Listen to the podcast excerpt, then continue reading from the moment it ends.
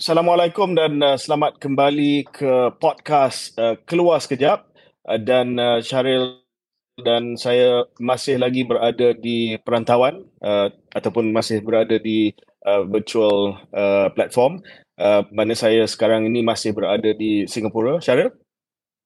Saya pun berada di Singapura, baru sampai daripada airport. Uh, oh. Ada kerja sikit dalam dua hari ni. Oh, okay. okay. Ya, ya. Uh, ada perancangan untuk kita jumpa? Mungkin tak ada. Uh, boleh mungkin mungkin uh, kalau sempat kita cubalah jumpa uh, sebelum kerja okay. balik ke KL. Okay. Hmm. Ya. Yeah. So macam-macam uh, apa komen hangat berkenaan dengan podcast kita yang terakhir sebab kita tegur sikit uh, PM Max.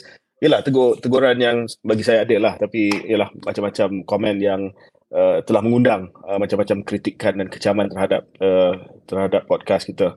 So macam mana? Ah itu biasalah every episode mesti ada headline yang ya. sensasi yeah. dan mereka yang tak nak dengar konteks dan terus uh, mengadili yeah. tapi kita dah biasa hmm. kot dengan perkara tu. So kalau kalau ada apa-apa cara kena explain kat uh, Nik Nazmi lah ya bahawa tak tak ada apa-apa personal yang saya uh, memberi kritikan yang munasabah uh, yang yang uh, apa yang rational ya.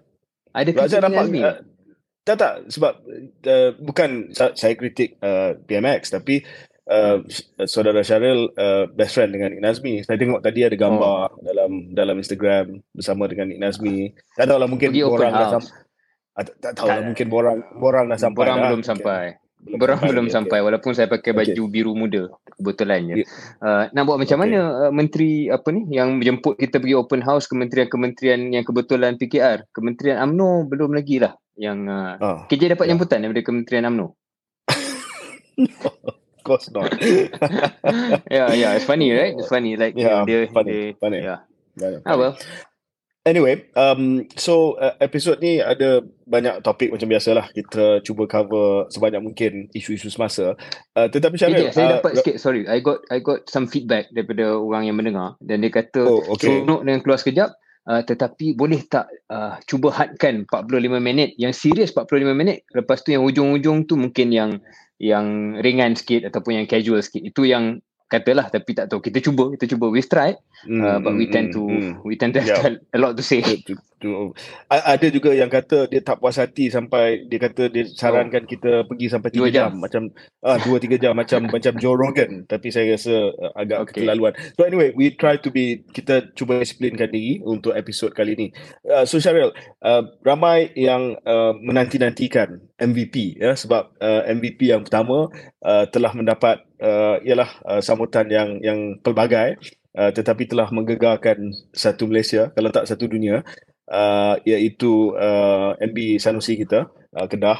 Uh, dan uh, ramai yang bila kita keluarkan podcast yang uh, yang last ramai yang kata eh terlupa ke MVP pada minggu ni? Uh, sebenarnya kita tak lupa. Kita nak save uh, untuk episod kali ni Uh, so uh, MVP untuk minggu ni uh, saya serah kepada Syaril lah untuk uh, membuat pengumuman, pengisytiharan MVP yeah. uh, nombor dua untuk keluar sekejap. MVP nombor dua untuk but, but, but, re- remind people what MVP is lah. Ah, MVP uh, most valuable politician. Uh, yang mana definisi yang kita ambil longgar sedikit iaitu bila kita kata most valuable politician ni yang paling mempunyai impact dalam minggu yang kebelakangan uh, tak semestinya impact itu adalah maksudnya kita sokong semua benda yang dia buat ataupun kita rasa dia politician terbaik tetapi yang paling impactful. Uh, dan yang kedua, uh, kali ini kita pilih uh, men- tadi hari itu Menteri Besar Kedah, sekarang ini Menteri Besar Johor yang amat berhormat Datuk Wan Hafiz. Ya. KJ yeah. mungkin boleh terangkan kenapa kita punya rasional. So uh, kita telah uh, pantau uh, aktiviti uh, ahli-ahli politik selama seminggu uh, yang lepas uh, untuk mencari MVP yang kedua dan anugerah ini kita uh, tak bagi uh, senang-senang macam tu. Uh, saya dan Syaril telah berpakat uh, kalau tidak ada uh, uh, apa politician yang menonjol sama ada positif ke negatif kita tak akan bagi MVP kita tak yeah, akan bagi yeah. MVP uh, semata-mata sebab nak bagi MVP tapi kali ini uh, saya dan Syaril tersangat kagum dengan apa yang telah dibuat oleh uh, Datuk On Hafiz Ghazi, uh, Menteri Besar Johor, uh, di mana uh, secara serius dia, dia telah uh, menunjukkan kepimpinan yang begitu hands-on, ya. Uh, dan uh, kita selalu bincang dalam uh, arena politik. Uh, sama ada politician ataupun menteri ataupun menteri besar pemimpin lah ya perlu micromanage ataupun dia perlu delegate dia perlu turunkan kuasa kepada orang lain. Um, sebab kalau dia micromanage mungkin organisasi itu tidak akan jadi efisien. Sebab kalau bos nak buat setiap benda sampai ke peringkat detail uh, kerja tak akan jalan.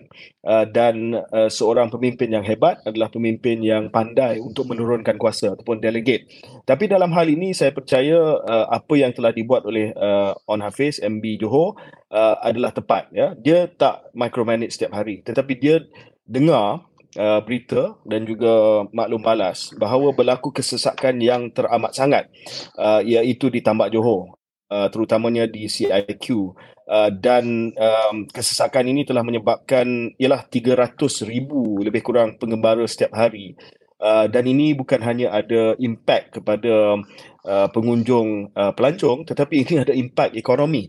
Sebab ini adalah crossing ataupun uh, ini adalah laluan yang mungkin paling sibuk uh, dalam dunia antara yang paling sibuk dalam dunia. Jadi beliau sendiri telah turun uh, dan beliau sendiri telah dikejutkan dengan uh, dengan uh, sambutan yang telah diterima uh, dan uh, apabila beliau sendiri turun uh, maka barulah uh, kita melihat sekarang ni ada uh, ada uh, gerakan ataupun ada urgensi uh, untuk mengatasi masalah ini. Jadi dalam hal ini kita, saya saya telah mencadangkan On Hafiz sebagai MVP uh, sebab dia tahu bila nak masuk secara detail, dia tahu bila nak micromanage uh, dan kehadiran beliau dan bukan hanya kehadiran tetapi cadangan beliau kepada agensi-agensi kerajaan yang berkenaan uh, tepat pada masanya dan saya difahamkan telah dapat sambutan daripada KDN Uh, dan lain-lain agensi untuk meleraikan kesesakan di Tamak Johor laluan ekonomi yang terpenting di di Malaysia laluan darat. Uh, cuma tambahan sikit daripada saya KJ uh, sudah tentu bukan hanya dia selesaikan masalah tetapi dia dilihat menyelesaikan masalah. Itu pun salah satu yeah. ciri uh, dan sifat politik sekarang ni yang penting. Dan kita tengok video-video yang uh, tular di media sosial bagaimana beliau turun apa yang beliau cakapkan apa yang beliau tegur Uh, dan keberadaan beliau tu jelas memberi impact. Jadi bukan hanya turun untuk ambil gambar atau tunjuk oh saya dah turun ke padang tetapi nampak apa yang dia bertindak pada saat itu dan terus menyelesaikan masalah. Uh, jadi memang sesuai uh, MVP nombor dua. Ya. Keluar sekejap. Um, kita cerita sikit lah tentang On ni uh, sebelum kita tutup uh, tajuk ini. Uh, untuk makluman pendengar On ini sebenarnya adalah rakan seberjuangan saya dengan Syaril uh, beliau uh, membesar dalam politik di di dalam pemuda UMNO Malaysia, uh, Exco Pemuda UMNO Malaysia. Uh, sama batch dengan Syaril kan? Yes. Semasa saya. semasa saya jadi ketua pemuda UMNO Malaysia. Um, hmm. dan uh, daripada dulu lagi saya dapati bahawa beliau adalah seorang uh, pemimpin muda yang steady, yang rasional. Uh, dia tak perlu uh, menjerit menjerit uh, isu. Uh, dia quiet worker uh, and a steady worker dan walaupun uh, naik sebagai menteri besar uh, dalam keadaan yang agak mengejut selepas uh, P, uh, PRN Negeri Johor uh, saya melihat bahawa beliau telah melaksanakan tugas walaupun tidak uh, secara um, lantang ataupun uh, secara shouting about his job but I think he's done a, a, a really really uh, decent job and and uh, ini politik sikit lah uh, dan dia juga ada prinsip sebab dia antara ialah antara pemimpin AMNO seperti Syaril dan saya yang telah uh, minta supaya ada accountability selepas AMNO telah kalah uh, pilihan raya yang lepas. Uh, tetapi ya, dia yang pertama sebenarnya yang menyuarakan. Uh, dia yang pertama. Saya yang ya. kedua saya tu. Tapi dia yang pertama. Ya. Yeah. Jadi um, so, for what it's worth credit credit for his uh, bravery. Ya, yeah. and uh, so keluar sekejap kita bangga nak umumkan uh, Dato' On Hafiz uh, bin Ghazi, uh, Menteri Besar Johor sebagai uh, MVP untuk minggu ini. Uh, kita akan kembali selepas break ini.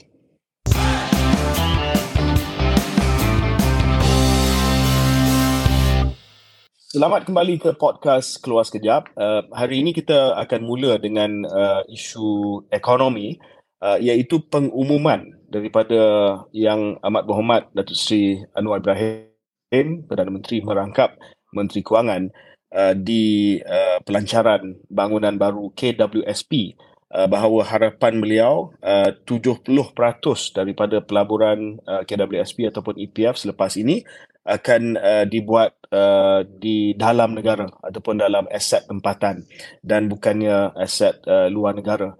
uh, ini telah mengundang uh, pelbagai pandangan dan juga kritikan.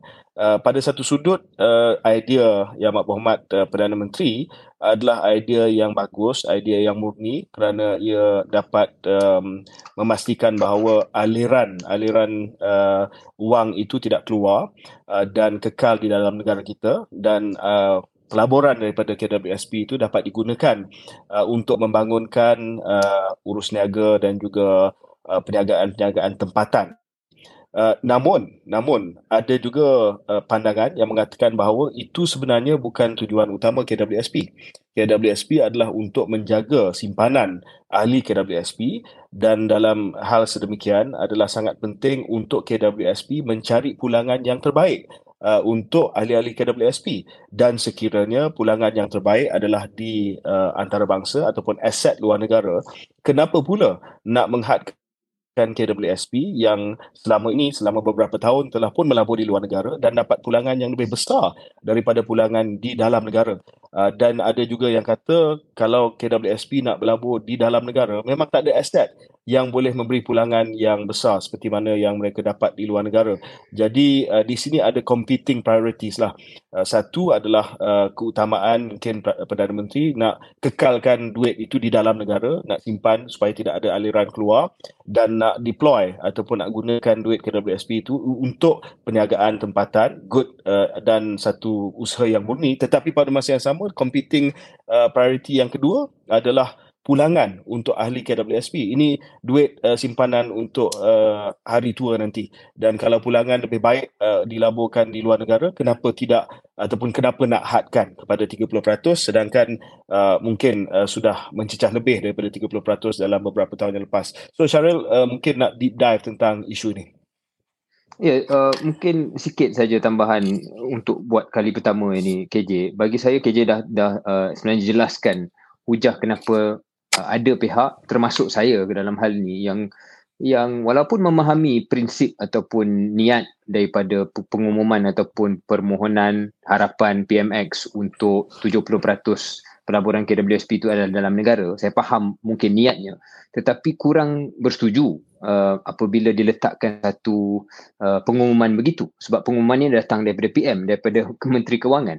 Uh, dan KJ dah terangkan. Uh, the argument tu apa? Argument adalah KWSP ni dahlah menjadi satu entiti yang amat-amat dipolitikkan KJ uh, selama berapa tahun ni? Dua tahun kebelakangan ini dengan semasa pandemik. uh, yeah. semasa pandemik kemudian dijadikan satu alat politik untuk mempopularkan pihak-pihak dan ter- individu-individu tertentu sampai lebih 100 lebih bilion dikeluarkan. And then now hmm. kita nak limit pula uh, kemungkinan kemungkinan pulangan. Dan apa yang KJ jelaskan itu memang sebenarnya dari segi faktanya dari segi faktanya sekarang ini 37 37% daripada pelaburan EPF adalah uh, di luar negara dan daripada 37% itu membawa pulangan 56%. Maknanya daripada uh, uh, semua pulangan uh, gross investment income uh, daripada hmm. EPF majoritinya datang daripada pelaburan luar walaupun pelaburan luar hanya 37%. Maksudnya jelas uh, bahawasanya dalam dalam kebelakangan ini pelaburan di luar lebih menguntungkan KWSP. Ya kita faham ada ada keutamaan-keutamaan dari segi nak memastikan pelaburan domestik itu ada dan sebagainya. But kita kena ambil dua tiga perkara lah KJ bagi saya. Satu whole of government approach KWSP yep. bukan satu-satunya dana ya kita yep. ada khazanah yep. kita ada uh, PNB kita ada uh, tabung haji ke macam-macam yang ada yang saya rasa mungkin uh, function contoh maybe kazana kita tahu kazana, kazana. fungsi strategik eh? fungsi strategik yep. yang bukan semata-mata commercial bukan semata-mata pulangan because remember kazana's uh, ultimate owner is just kerajaan Malaysia bukan pencarum yep. KWSP ni ada pencarum uh, yep. rakyat jadi mungkin uh, uh, kalau nak fikir strategik ni it should be more kazana that's why kazana owns Malaysia Airlines and not EPF yep. for example kan yep. Yep. Uh, jadi itu itu satu perkara yang perlu difikirkan bukan semua uh, GLIC GLIC ni patut di, di, diletakkan fungsi yang serupa sedangkan uh, boleh diagihkan uh, priority dan keutamaan uh, mengikut kesesuaian entiti tersebut dan saya ingat KLSP should be principally commercial for the uh, dividends punya punya kepentingan untuk pencarum lah. Uh, keduanya KJ yang lebih meluas bagi saya ialah uh, saya rasa kita kena kena decide lah sebagai sebuah negara um, sampai bila kita nak mengejar headline-headline yang mudah ni? Uh, headline mudah adalah oh uh, we need to control uh, supaya aliran adalah dalam negara. Uh, hmm. dan kita control EPF kita control mungkin uh, badan-badan lain badan berkanun lain yang melabur kuap ke tabung haji yep. ke uh, khazanah ke. Sebab yep. kita fikir oh kita nak kekalkan rizab kita kita nak jaga mata wang ringgit kita. Sedangkan ini sebenarnya kecil berbanding dengan private capital yang keluar so hmm. tak se, uh, se, just because semata-mata kita boleh control entiti kerajaan itu kita control tetapi yang private sector yang boleh keluarkan duit selalu ni kita tak control sebab kita tahu benda tu jangan buat. Uh, so bagi saya uh, capital control ni satu perkara yang amat amat sensitif, amat amat sensitif. Yeah. So, and if uh, we know we cannot control the private and we don't want to control the private outflow, janganlah kita orang kata bukanlah menghukum tetapi meletakkan satu syarat yang lebih ketat pula uh, kepada entiti-entiti yang berkaitan kerajaan sedangkan mereka juga mempunyai kepentingan untuk membawa pulangan komersial kepada negara kepada ya. kepada entiti mereka sendiri. Jadi saya ya. rasa ya. uh, kena lebih uh, uh, lebih sophisticated dalam pemikiran ini uh, sedangkan bukan uh, bukan headline saja yang kita kejar tetapi pulangan itu. Bayangkan KJ, bayangkan kalau kuap misalnya tak boleh melabur keluar. Bayangkan kalau MAFCAP VC kita tak boleh melabur kat luar sebab apa? Sebab tak nak tukar ringgit ke USD sebab takut exchange rate kita rendah come on, I mean, how much can MAFCAP as a VC fund invest outside?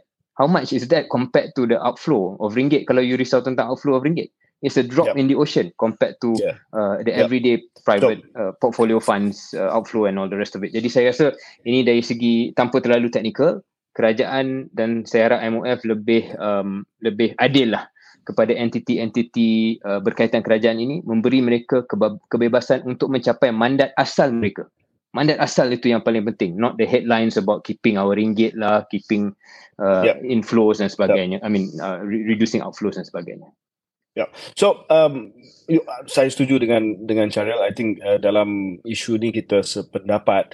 Um cuma saya nak saya nak sebut bahawa mungkin ya saya nak uh, memberi pandangan yang agak uh, charitable kepada PM. Um I I don't think it came from a bad place. Uh, saya uh, berpandangan bahawa I think the motivation uh, di sebalik uh, pengumuman Perdana Menteri itu adalah uh, exactly that. Mungkin dia nak pastikan bahawa ada cukup modal ataupun pelaburan di dalam negara, dia tak nak benda itu keluar. Uh, ada implikasi kepada aliran uh, tunai ataupun aliran uh, dana yang keluar dan juga implikasi kepada um, dana yang boleh digunakan untuk pelaburan tempatan. Tetapi uh, okay, saya, sorry sorry to be a bit more uh, yeah. critical again sampai kita kena selesaikan masalah asas. If you worried about there's not enough investment inside the country, that means there's something no, no, no, no. asas yeah, negara kita. I, I, yeah, tapi sure, sure. But I'm not saying I'm not saying it came from a bad place. I'm saying sure. that you know, uh, yes, it was a, a misplaced target. Uh, ataupun yeah. uh, the instrument dia tak tak tepat tetapi dia tak datang daripada niat yang yang buruk lah. So I I I think yes misplaced priority, yes wrong instrument, yes wrong wrong platform. Uh, but I I get what he's he's trying to say. Uh, tetapi untuk uh, makluman uh, pendengar, saya rasa sangat penting untuk kita katakan bahawa as, as far as we are concerned, uh, tugas utama KWSP adalah untuk memastikan bahawa pulangan adalah uh, terbaik untuk uh, penyimpan ataupun ahli-ahli KWSP. That's what EPF is was was uh, was founded uh, for. Yeah. Dan kalau kita melihat kepada pulangan uh, pelaburan ataupun return on investment kepada aset-aset uh, luar negara pada tahun 2021 kalau baca uh, laporan KWSP hampir 10% ROI dia. Tetapi untuk domestic asset ataupun uh, aset tempatan uh, tak sampai 5%. It's half of that. So I think you know yeah um, I, I I don't think uh, tak perlu ada sekatan, tak perlu ada sasaran uh, dan sekiranya uh, seperti saya kata tadi uh, usaha dia adalah untuk memastikan pelaburan tempatan oleh dana strategik mungkin dana lain khazanah contoh uh, boleh digunakan and and and certainly not not KWSP. Of course kita bukan bermaksud bahawa kita nak KWSP 100% uh, no. foreign. No, of course not. Yeah, but I, I think um, a healthy ratio is good. It? Yeah. Okay. Okay. So, uh, so, so uh, saya rasa dia um, ada ada satu lagi point yang mungkin uh, umum yang perlu di, disentuh. um, again, again, Sharil, I think you know, uh, although I, I I was charitable just now, it dia benda ni mendedahkan sekali lagi bahawa masih lagi tidak ada hala tuju dan strategi ekonomi yang jelas. I, it's just feeling like it's you know ala kada on the fly, man.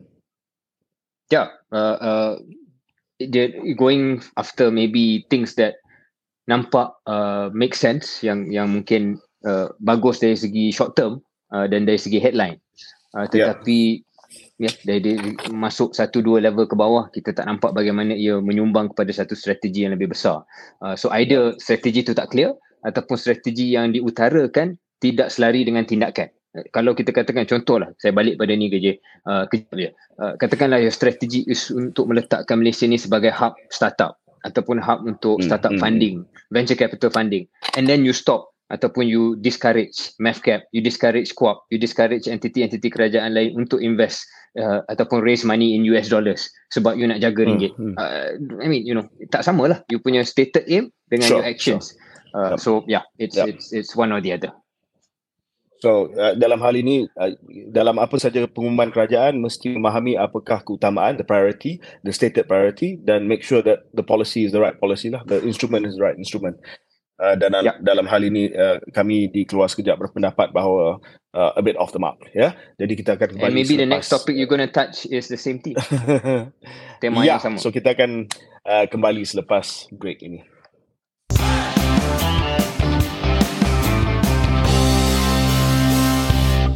Uh, kembali kita ke episod keluar sekejap bersama saya Syarif Hamdan dan saya KJ. Ya, okey kita masuk ke topik seterusnya iaitu uh, berkenaan dengan keputusan kerajaan yang uh, mengubah sedikit dasar berkenaan dengan pelaksanaan rangkaian dan infrastruktur uh, 5G di negara kita. Kita sedia maklum uh, sebelum-sebelum ini walaupun ada kontroversi tapi keputusan kerajaan uh, sebelum pilihan raya uh, adalah untuk melaksanakan satu rangkaian borong tunggal single wholesale network bagi pelaksanaan rangkaian dan infra 5G uh, di negara ini uh, dengan uh, dengan badannya dengan entitinya dikenali sebagai Digital Nasional Berhad DNB. Uh, jadi DNB ini entiti yang diwujudkan untuk uh, memiliki uh, dan juga melaksanakan uh, rangkaian borong tunggal single wholesale network itu. Uh, ada beberapa perkembangan daripada mula DNB ini wujud sampailah ke sebelum ini termasuklah uh, membuka tawaran pemilikan equity sehingga 70% kepada uh, syarikat-syarikat telco. Maknanya DNB ni uh, mula-mulanya kerajaan uh, MOF punya tetapi kemudian dibuka tawaran 70% kepada telco-telco supaya uh, bukan menjadi entiti kerajaan 100% tetapi juga mendapat pembabitan telco tetapi kontroversi itu masih uh, berterusan uh, polemik itu masih berterusan dan akhirnya uh, minggu ini uh, telah diputuskan dan diumumkan uh, bahawasanya kerajaan bertukar dasar. Tukar dasar daripada single wholesale network rangkaian borong tunggal kepada rangkaian uh, dui uh, borong. Uh, kalau betul saya sebut rangkaian dui borong maknanya dual wholesale network. Maknanya ada dua dua rangkaian. Kalau sebelum ni dui rangkaian, rangkaian borong. Dui rangkaian borong. Uh, sebelum yep. ini satu rangkaian yang yang kontrol semua highway lah biasanya analogi yang dikatakan tentang 5G ni kita pun tak nak terlalu technical basically macam highway uh, diwujudkan semuanya dimiliki empat lorong contoh empat lima lorong dimiliki oleh uh, DNB uh, dan telco-telco akan kononnya bayar untuk akses kepada highway yang satu itu sekarang ini akan ada dua highway. Akan ada dua highway uh, dan dual wholesale network. Belum lagi diberi sebarang perincian bagaimana network kedua tu rangkaian kedua tu siapa punya siapa yang akan memiliki. Uh, dan adakah uh, telco akan juga memiliki kedua-dua rangkaian apakah pecahan pemilikan itu. Semua ini membawa kepada implikasi tapi sebelum saya terlalu panjang dalam hal ini saya serah balik pada KJ cuma yang untuk uh, permulaan perbincangan ini ini adalah pertukaran dasar yang bagi saya amat besar dan amat signifikan uh, dan mengundang pelbagai persoalan. Uh, mungkin saya bagi hint sikit saya punya pendirian uh, saya agak khawatir saya agak khawatir apabila pengumuman ini dibuat uh, dan tanpa perincian yang tersedia tentang beberapa persoalan contohnya yang saya utarakan tadi boleh membawa kepada pelbagai cabaran dan masalah yang akhirnya akhirnya yang paling penting untuk rakyat apa kos kepada akses 5G itu that's the cost uh, dan juga kepada betapa cepat dan betapa laju roll out uh, di uh, roll out 5G bukan hanya pada kawasan bandar tetapi pada seluruh pelosok tanah air. KJ, pandangan? Okey, uh, saya kena mengisytiharkan kepentingan uh, sebab uh, saya ahli jemaah menteri. Bukan, bukan. saya saya ahli jemaah menteri uh, di dalam kabinet yang telah putuskan uh, untuk kita uh, melaksanakan DNB dan juga single wholesale network uh, di bawah kerajaan yang lepas. Dan uh, bukan saja saya ahli jemaah menteri yang terikat kepada konsensus, saya sendiri setuju personally saya setuju dan dalam mesyuarat jemaah menteri tersebut saya telah menyokong uh, supaya roll out ataupun pelaksanaan 5G di Malaysia dilaksanakan melalui uh, single wholesale network ataupun uh, rang, apa jaringan rangkaian rangkaian? Rangkaian, rangkaian borong tunggal. Borong tunggal rangkaian borong borong tunggal.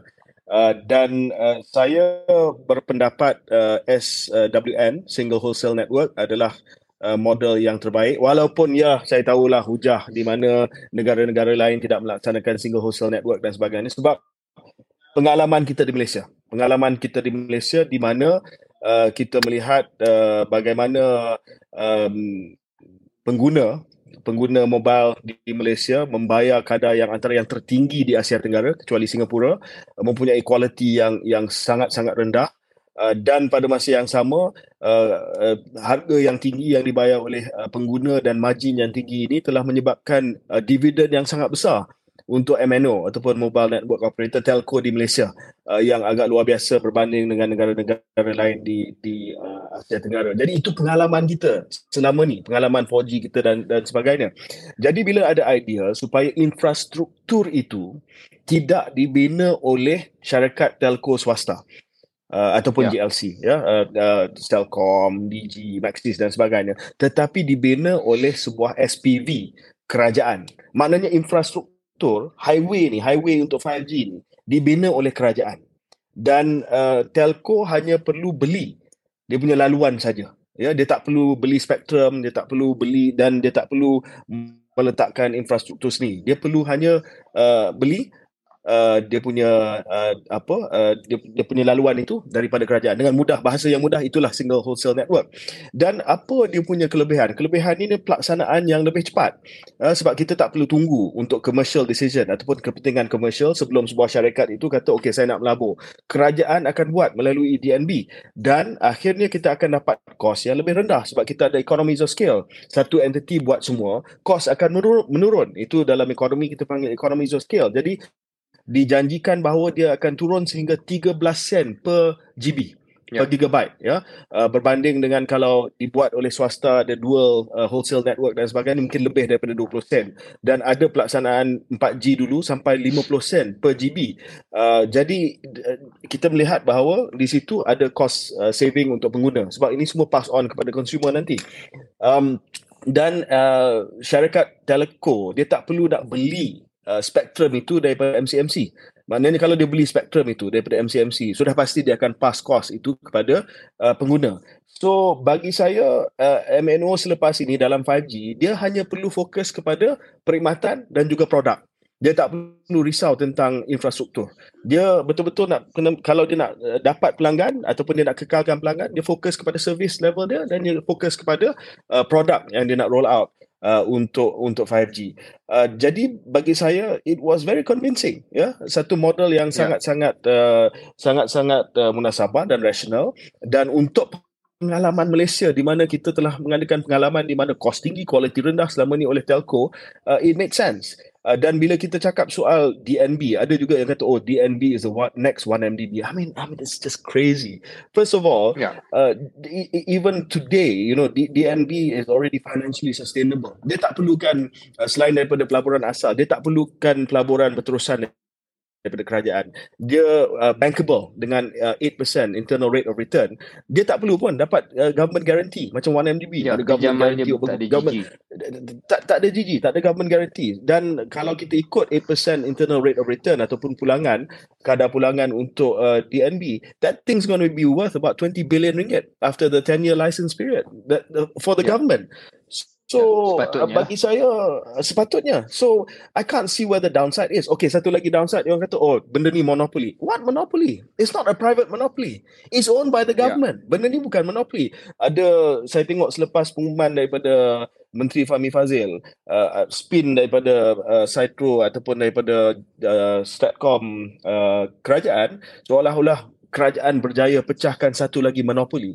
Ini bukan monopoli swasta yang kutip rent. Ya. Ini adalah kerajaan yang buat infrastruktur.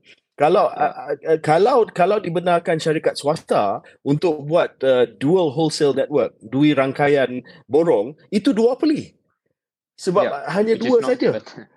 yang buat network. Sekarang ni at least ada lebih daripada dua telco. Kalau dua saja dua uh, uh, dua rangkaian uh, borong 5G, that's a duopoly. But this is not a yeah. duopoly because government dia tak ambil rent dan dia jual kepada uh, kepada telco dengan kadar yang yang lebih uh, murah.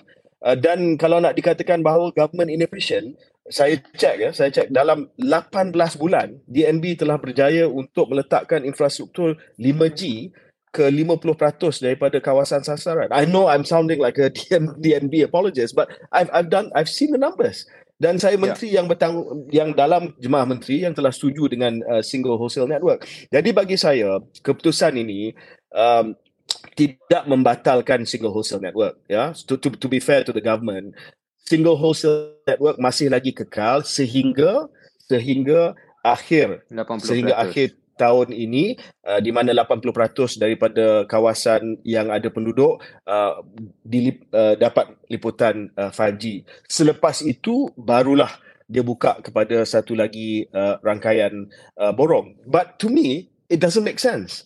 Sebab keputusan ini neither here nor there. You know, kalau uh, dah sampai 80%, siapa nak buat network lagi satu? Sebab nak buat network lagi satu akan menelan perbelanjaan yang besar telco mana yang nak nak belanjakan sedangkan DNB dah kecuali buat KJ 80% 80%. Kecuali mereka tidak mahu menggunakan DNB. Dan ini yang kita risau. Maknanya ah, okay. dia hanya akan ah that's what I'm worried then, about kan. Dia yeah. sekarang ni telco dah boleh ni mungkin mungkin saya bukan kata telco akan buat yeah. tetapi kalau dah boleh memiliki rangkaian kedua dia akan pakai rangkaian kedua seperti mana That's why Celcom dia, dia, dia, Celcom and that's why Celcom and EG pulled out, yeah. pulled out. But yeah. but the, the the point to this is uh, competition. Kalau ada telco, contoh YTL ataupun telco lain yang kekal dengan DNB, they're going to get it hmm. at a cheaper price. Correct. So if they can deliver sure. at a cheaper price, then they will definitely undercut. Dia akan jual dengan kadar yang lebih murah daripada syarikat telco yang nak buat sendiri. That I mean, that's the logic to me lah. Ya, uh, tapi adakah pricing daripada DNB kepada yang tidak yang dah pull out itu boleh discriminate. Ini pun satu lagi masalah policy. Nanti kan orang kata, oh how come you jual pada YTL harga yang rendah, you jual pada yang lain pada harga yang tinggi sedangkan yang lain itu sebab mereka keluar uh, tapi tak tak menandatangani bersama dengan DNB dan mereka mungkin pilih okay. untuk rangkaian kedua. Jadi ini yang kita yang saya risau KJ balik pada KJ punya punya punya perumpamaan ataupun penceritaan tentang telco dan sejarah mereka uh, dalam 4G yang yang mungkin tidak sempurna ini ialah um, dia boleh piggyback. Dia boleh piggyback on DNB yeah, yeah. yang dah buat sure. 80% uh, dan dia piggyback pada DNB pada kawasan-kawasan yang tak menguntungkan, kawasan-kawasan yeah. pedalaman, kawasan-kawasan kampung and then dan di kawasan dia urban dia buat sendiri dan yes, dia jual pada kadar yang lebih tinggi. Yeah, okay. Correct. That's that, possible. That is, that's possible. That's what we're trying to avoid kan. That's why you guys supported SWN to begin with. Sebab tu kita nak tahu daripada things. Ya, sebab tu kita nak tahu daripada menteri apa syarat yang dibenar yang akan dikeluarkan untuk the second network. Uh, sama ada dia ada syarat-syarat tertentu dari segi pricing, dari segi kawasan-kawasan liputan dan sebagainya. Itu itu masih lagi tidak menentu. Tapi ya, bagi saya, tu tak ada. Uh, you know, keputusan ini seolah-olah nak nak memuaskan hati sebab sebelum ini uh, Pakatan Harapan uh, bantah SWN. Uh, so seolah-olah uh, sebab DNB it's it's too late to do anything sudah terlewat 50% was uh, dalam 18 bulan saya saya rasa dah lebih daripada 50% uh, tetapi so you cannot uh, roll back DNB because it's too late. Pada masa yang sama, uh, tak nak nampak, tak nak lose face lah sebab uh, selama ni hmm. membantah SWN. Uh, so uh, dan mendengar lobby daripada telco-telco tertentu. So dia throw a bone, kata okay lah, uh, after 80% boleh adakan satu lagi tanpa perincian. Ya, yeah, tanpa perincian. So I think yeah, overall it's just bagi saya uh, saya ada baca satu artikel kick the kick the can down the road. Uh, kita tangguhkan hmm. uh, keputusan yang suka, kita bagi DNB Pada... dulu lepas tu kita bagi uh, syarat kepada kepada telco yang lain mungkin bukan mungkin akan ada satu lagi uh, satu lagi wholesale network. But the details yeah, later. Yeah, just just a bit more KJ. Dan benda ni pun akan bagi efek saya rasa pada DNB dan financing mereka. Yeah. Financial viability. Uh, yeah. Correct. IRR will change banks yang bagi yes. pinjaman kepada kepada DNB tanpa government guarantee itu akan tanya yeah. eh macam mana you punya return ni kalau sebelum ni dah clear you punya demand uh, forecast tu macam mana kan sekarang yeah. ni yeah. nak forecast demand pun kita tak tahu sebab yeah. uh, where will telco get from uh, which network will they pilih kan benda tu yeah. tak clear so, tak clear dan so keputusan keputusan kerajaan ni itu point yang saya nak bangkitkan juga akan mungkin akan menjejaskan uh, status ataupun masa depan kewangan DNB. DNB dan DNB yeah. adalah syarikat kerajaan ini adalah syarikat yeah. uh, MOF syarikat Kementerian After Kewangan that, saya cuma risau dalam keadaan ini dengan tindakan ini mem- mem- mempersoalkan ataupun membawa kepada uh, viability DNB itu menjadi persoalan besok kalau ada masalah jangan kata ah this is yes. why this is why yes uh, so yes. you know yes. the politics here you can read what where this could go yeah. and and yeah. at least di keluar sekejap kita nak register early on pada pandangan kita DNB was fine as a model. Uh, controversial and you had to defend yep. it yeah uh, tapi fine. ada argument. But with this action with this action it calls into question um you know the, the the the not maybe not the viability but the the kind of resilience yang kita expect uh, from DNB sebelum ini Uh, dan satu lagi last KJ uh, KJ cakap tentang spektrum. Kalau saya betul baca um, I don't know if I'm correct on this KJ uh, kalau single wholesale network rangkaian borong tunggal ini yang dapat uh, uh, semua ni macam 4 lane highway lah 400 MHz right? If, if that's what I remember correct.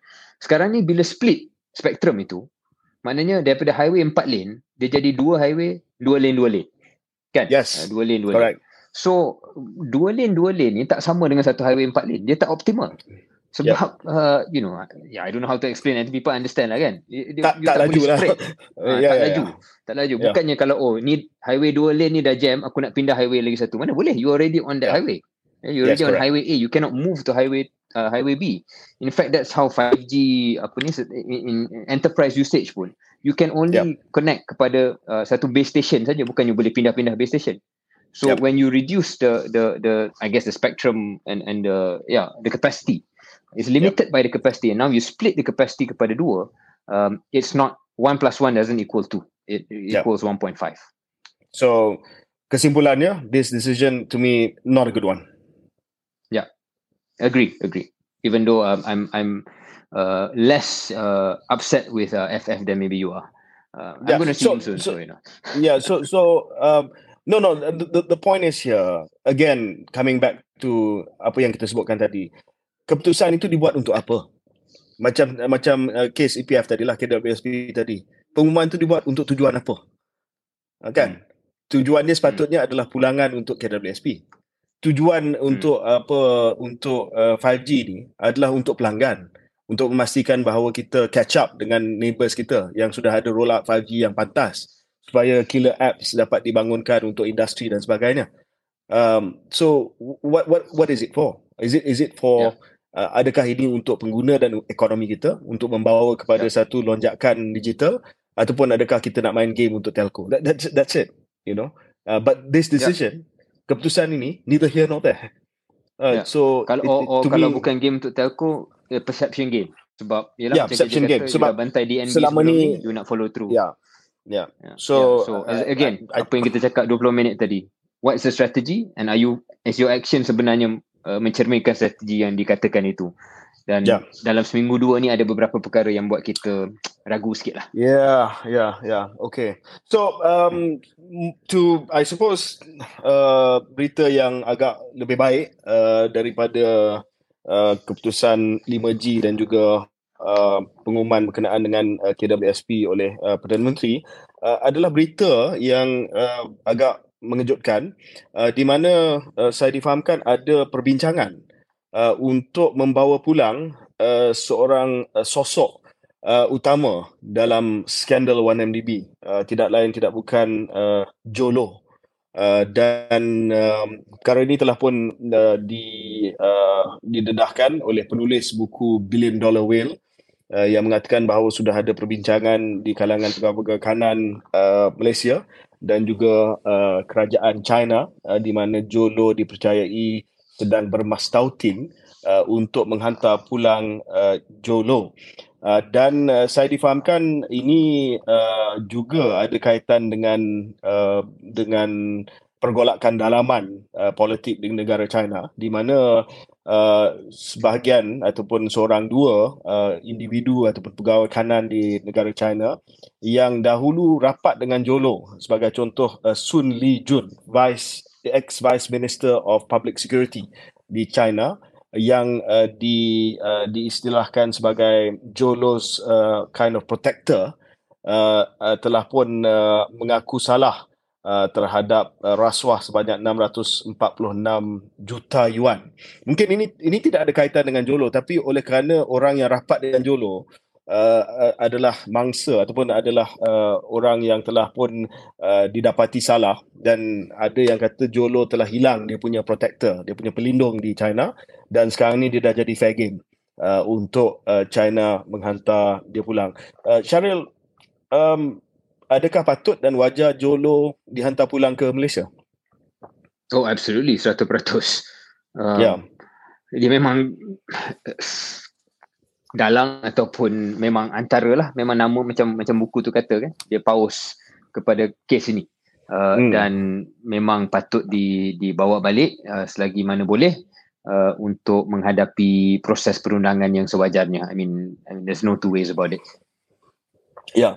So, um, you, you know me, I, I sometimes saya agak nakal lah dan saya sometimes, uh, sometimes, sometimes yeah. saya saya kadang-kadang saya agak nakal uh, dan saya nak lontarkan idea ataupun uh, ataupun spekulasi yang yang menjadi uh, bahan perbincangan.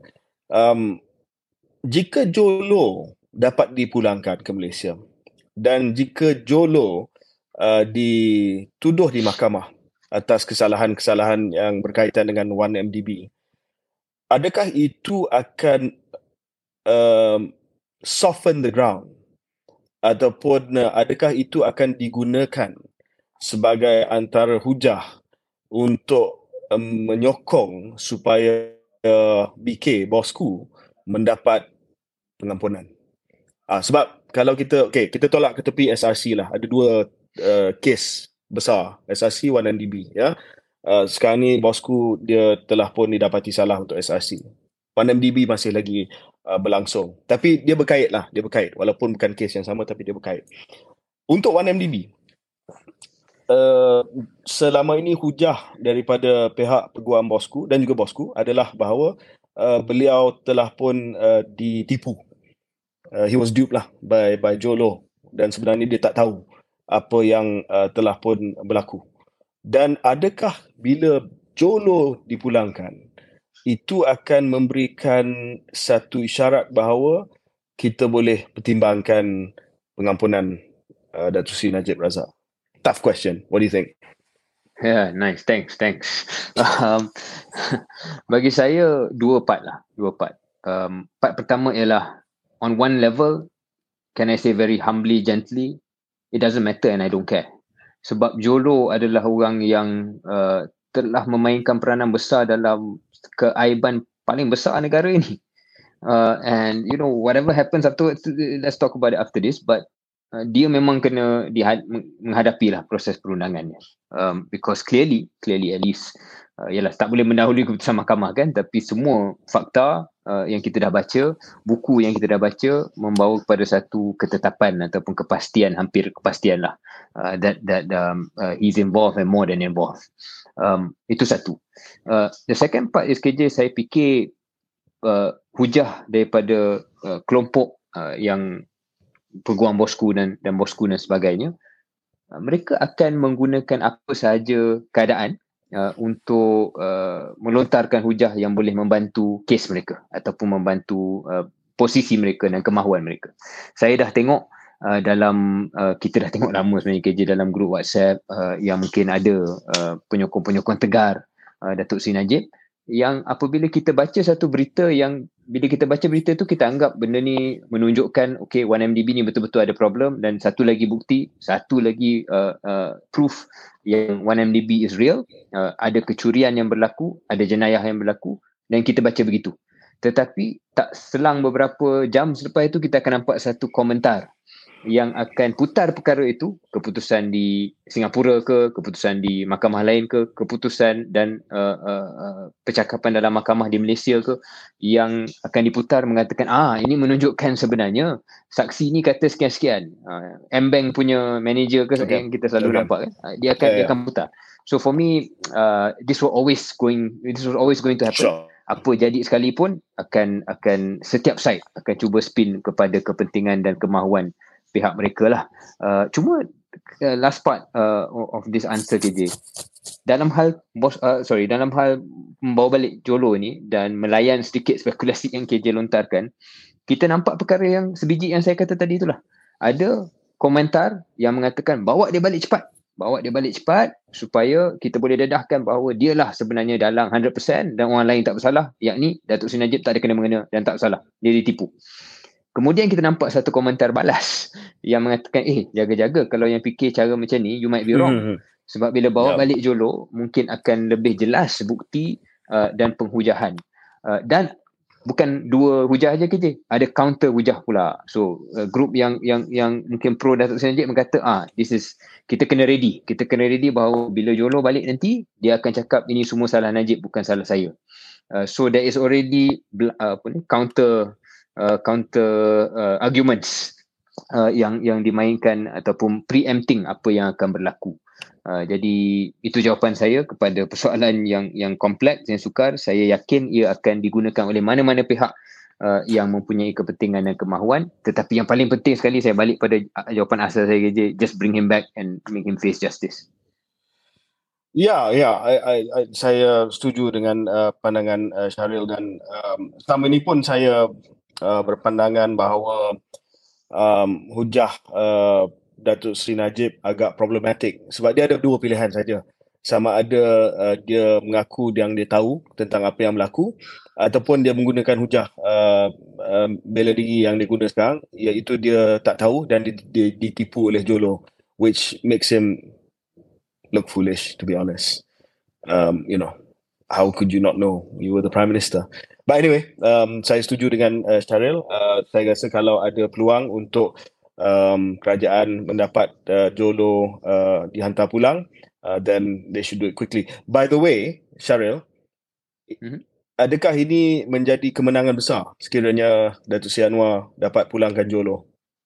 Um, ada orang cakap saya, ada orang cakap saya lah, bukan saya yang cakap. Ya. Uh, timing ini boleh membawa kepada keuntungan kepada kerajaan sedia ada dan khususnya PMX. Dan satu analogi okay. perumpamaan yang tak sempurna uh, dan ini bukan analogi saya orang yang sebut kat saya dia macam uh, Presiden Obama uh, berjaya yeah. uh, apa ni Bin Laden Amerika Syarikat berjaya bertangkap atau membunuh Osama bin Laden tidak lama yeah. sebelum pilihan raya presiden uh, Amerika Syarikat yang untuk penggal hmm. kedua Obama dan terus menang presidensi. Uh, saya tak nak saya tak katalah benda itu sama Menarik. tapi Menarik. that is the that is the thinking for some people yang mungkin cynical yang mungkin lebih cynical daripada KJ. Last thing on, on this Sharat, is Jolo with you now? Uh, no, he's not with me now. Okay. Somebody yang mungkin looks like him um, ada uh, berdekatan di Singapura ni yang uh, menjadi uh, kawan kedua-dua kita. Uh, okay. Tapi dah sah lah Saya dah check betul-betul muka dia uh, okay. Nak jolo Nak jolo Perangai okay. dia Alright, mungkin okay. ada sedikit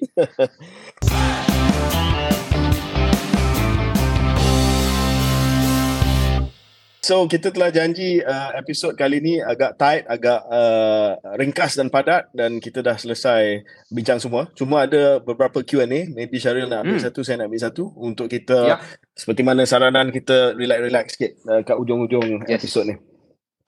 Okey, saya ambil uh, satu soalan dulu uh, daripada Nami Razak. Is it true politician actually all friends and not enemies as portrayed? Uh, adakah kita semua sebenarnya member lah uh, ahli-ahli politik ni dah bukannya bergaduh seperti mana nampak dalam media. Um, yes and no, pandangan saya KJ, yes and no. Uh, the, hmm. Ada kes-kes tertentu yang mana um, kita mungkin tak sependapat di uh, umum ataupun di awam di public dan sebenar-benarnya private pun kita tak get along. Ada ada kes macam tu. Uh, tetapi ada juga uh, banyak kes di mana mungkin kita kita kritik satu sama lain di peringkat uh, media. Uh, tetapi privately uh, kita kita banyak lagi boleh bincang dan boleh duduk semeja dan sebenarnya bersependapat dalam beberapa perkara. Dan uh, yang paling pa- paling power sekali KJ adalah apabila uh, kita gaduh di media sosial atau di media kemudian bila kita jumpa privately kita sendiri tahu sebenarnya uh, this was part of our role especially dalam politik kepartian lah uh, yang mana kita mungkin sebenarnya tak adalah menyanggah sangat tapi bukanlah uh, terpaksa main peranan tersebut uh, jadi that's yeah. my answer KJ Okay. with you. Um, yeah, so um, in terms of uh, uh, is it true politicians actually all friends or not? Yeah, ada ada yang kita jadi kawan walaupun dia berada dari di pihak lawan dari dari segi politik. Uh, tapi ada yang juga tak adalah saya kata musuh. I, I don't particularly say anyone's a, a mortal enemy. Yeah. Uh, tetapi yeah, ada yang kita opponent, kita opponent. kita uh, ya yeah, tapi kita tak kawan lah kita just uh, you know we're not friends we just um, yeah, sebab mungkin keserasian tu tak ada that's all ya yeah. so uh, dengan mudah kata uh, boleh jadi kawan walaupun di pihak lawan politik ataupun uh, walaupun dalam parti yang sama tak semestinya best friend juga ya saya ada ramai ya. uh, orang oh, yang sure, yang yang sure. yang tak saya saya mungkin tak istilahkan sebagai sekarang kawan. sekarang orang UMNO pun DJ uh, pemimpin-pemimpin pun ramai yang lebih uh, gemar untuk bersama dengan orang PH daripada bersama dengan orang-orang UMNO um, KS ya KS ya ya okey uh, Ezat Amir berapakah ketinggian minimum untuk jadi seorang perdana menteri i think we skip that one um okey uh, uh, N. Muhammad Reza, apakah tugas paling mencabar bagi KS sepanjang kerjaya politik? Um, I go first, Cheryl. Uh, saya yeah. rasa um, dua benda besar yang telah pun saya laksanakan sebagai menteri. Um, satu, penganjuran sukan C. Uh, dan ya, tapi yang itu saya rasa walaupun penting ya sebab ada implikasi yang besar terhadap uh, kebahagiaan negara, pencapaian sukan, bangunan belia dan sebagainya. Uh, tetapi yang kedua uh, nationwide uh, yang uh, tugas nationwide yang diberikan kepada saya adalah pelaksanaan uh, imunisasi COVID-19 and and uh, saya rasa itu sangat-sangat mencabar. Uh, I'm writing a book about it right now. So mungkin satu hari nanti uh, anda boleh membaca uh, insider view apa yang telah berlaku semasa program imunisasi COVID-19. Syarul? Hmm. Uh, bila KJ bagi jawapan macam tu saya punya jawapan macam uh, kecil sangatlah berbandingan apa yang KJ laksanakan dan dan pencapaian KJ dalam uh, dalam kerajaan saya tak pernah duduk dalam kedudukan KJ tapi untuk menjawab soalan uh, tugasan paling mencabar um, saya fikir mungkin dua jawatan politik saya yang yang mutakhir yang last ni iaitu selaku naik ketua pemuda UMNO Malaysia dan juga selaku ketua penerangan Uh, sebelum saya letak jawatan selaku penerangan dan sebelum uh, saya dinyahkan lah daripada uh, kepimpinan parti um, ataupun sebagai ahli parti uh, yang ada hak ahli bila digantung. Um, kenapa saya sebut begitu? Kerana uh, saya menjadi menjawab dua-dua jawatan itu macam dalam pemuda. Uh, ketua pemuda saya adalah um, seorang yang amat-amat uh, konservatif dan right wing dari segi ideologi dia. Uh, dululah sekarang ni saya tak pasti. Dia dah uh, menjadi apa setiausaha. Uh, sekretariat kerajaan perpaduan jadi mungkin lain pula nada je saya tak tahu. Uh, tetapi dalam keadaan uh, saya selaku naik naik ketua pemuda itu mempunyai seorang ketua yang uh, ideologinya amat-amat uh, masa awalnya muafakat nasional penyatuan ummah itulah yang uh, dibawa eh. uh, dan agak mungkin sedikit sukar untuk saya sesuaikan diri uh, tetapi itu menjadi uh, proses kematangan. Uh, kemudian lainlah yang jadi politik dalaman UMNO dan pemuda itu tak perlulah saya kongsi dan I don't want to be petty or personal about it but that was a tough uh, position sebagai naib uh, selama lima tahun. Uh, sebagai ketua perangan pun mungkin serupa uh, kerana um, satu cabaran yang lain uh, expectation. Uh, expectation untuk naratif-naratif tertentu yang bukan menjadi naratif rasmi parti dalam uh, ingatan saya tetapi naratif tertentu yang menjadi kemahuan beberapa pemimpin. Contohnya KJ, uh, it was not party position dalam UMNO yang saya ingat. untuk mengatakan bahawa menteri-menteri UMNO ni tak baik. Hmm. Tetapi ada tekanan, ada tekanan-tekanan secara indirect, secara sindiran, hmm. secara cara-cara yang kita tahulah UMNO buat kan untuk yep. menunjukkan bahawa ah, untuk jadi betul-betul insider dalam PWTC itu uh, you kena main sentiment seperti main dimainkan oleh Puan Zakashi, oleh Syam Jalil uh, dengan statement mereka dan itu yang dikongsi, itu yang diraikan. Statement macam mana? Kita bantai uh, menteri dalam UMNO. Kita cuba mula katakan bahawa mereka adalah pengkhianat uh, dan pro PN, pro Muhyiddin. Um, kita kita katakan bahawa uh, ada kluster menteri.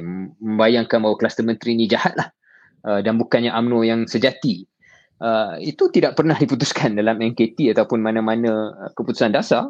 Uh, tapi that was what we know was wanted by certain uh, quarters. Dan saya sebagai ketua penerangan yang ada stand saya sendiri. And and I mean I, I people know me for that kan I taklah saya perfect but I have certain lines saya takkan cross uh, tak, saya akan kritik dan the furthest I went KJ kalau saya rasa benda tak betul was maybe I touch dan saya kritik Tan Sri Anwar Musa bila ada beberapa statement yang saya rasa melanggar ataupun cross the line. But other than that, uh, takkan tak pasal-pasal saya nak pergi kritik uh, Datuk Isham. Takkan tak pasal-pasal saya nak pergi kritik KJ. Takkan tak pasal-pasal saya nak kritik Datuk Mail. Even sebelum saya kerja dengan Datuk Mail. Yep. Uh, yep. Jadi itu semua adalah um, yalah, contoh tanpa saya terlalu mendalam cabaran-cabaran yang susah nak dizahirkan uh, dengan dengan bukti yang kukuh tetapi saya ingat yang faham politik tu akan tahu apa yang saya maksudkan lah. Uh, tersepit itu ada. Uh, dan akhirnya kita keluar sekejap. Okay. You know, Cheryl, I, I, I, I think, yeah. I think you should, you should work on concision or you know being succinct. Uh, you know, pad, uh, jawapan yang padat. So, soalan dia, apakah benda yang paling mencabar? Dan Cheryl telah menyampaikan satu uh, ceramah yang agak panjang. Uh, dan jawapan dia, saya boleh, uh, saya boleh ringkaskan kepada satu ayat saja. Uh. Uh, cabaran yang paling uh, besar saudara Cheryl dalam politik adalah untuk mempertahankan Zaid Hamidi. That was the most difficult thing. That was what you were saying in five minutes or whatever monologue that you were. kita kan kita kan pemimpin Melayu. Ada dia punya ada dia seni kan seni. Seni seni dia. Okay But, uh, okay that's it. Again maybe uh, another last one I guess?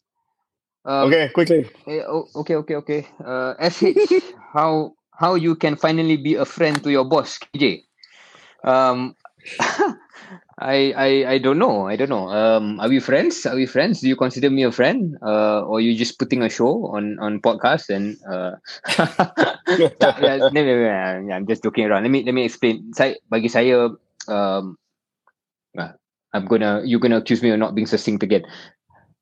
Uh, saya ada saat-saat tertentu dalam kerjaya politik saya dalam 5 6 tahun kebelakangan ni yang mana ada ada peluang untuk saya menjauhkan diri daripada KJ untuk mengatakan ah because KJ is not as popular dalam UMNO as before uh, dan Syaril kalau you nak chart your path you have to be uh, you know separate from KJ Um, tapi saya bukan jadi I'm popular in UMNO. Kalau ada pertandingan naik presiden hari itu, saya dah menang lah. Everyone knows this. Yeah, yeah, uh, anyway, tapi bagi saya, uh, life is not like that. Life is not like that. You don't you don't dump your friends, you don't leave your friends just because uh, it's uh, opportune dalam saat-saat tertentu. Uh, KJ pun tahu, saya dengan KJ sebenarnya sejarah kita a bit complicated. Ada masa-masa tertentu kita tak bersetuju. Ada masa yang KJ tak cakap dengan saya 3 4 5 6 bulan. Ada masa kita gaduh. Uh, yang orang tak tahu. Uh, tetapi the the the friendship is i guess because kita dah melalui Uh, cabaran-cabaran tertentu uh, uh, sebagai sebagai dua individu yang mempunyai latar belakang yang sedikit berbeza tetapi mempunyai worldview dan pandangan uh, tentang politik yang yang serupa. Jadi the friendship comes from that lah. Uh, but of course saya sentiasa menghormati sebagai seorang yang lebih uh, senior dan sebagai seorang yang telah mencapai lebih daripada saya. Um, and um, and I guess uh, I hope that friendship this friendship lasts. Can you return the favor and be nice to me? Now Yeah, yeah. Well, um, I, I agree. I agree. Sebab saya ringkas dan padat, saya setuju. Dan Syaril adalah uh, sahabat saya. Terima kasih. okay, okay, okay. One hour. All right. One hour, one minute okay. so far. Yeah. yeah. All right. Next episode, keluar sekejap. Uh, we'll be back together on the sofa. Take care.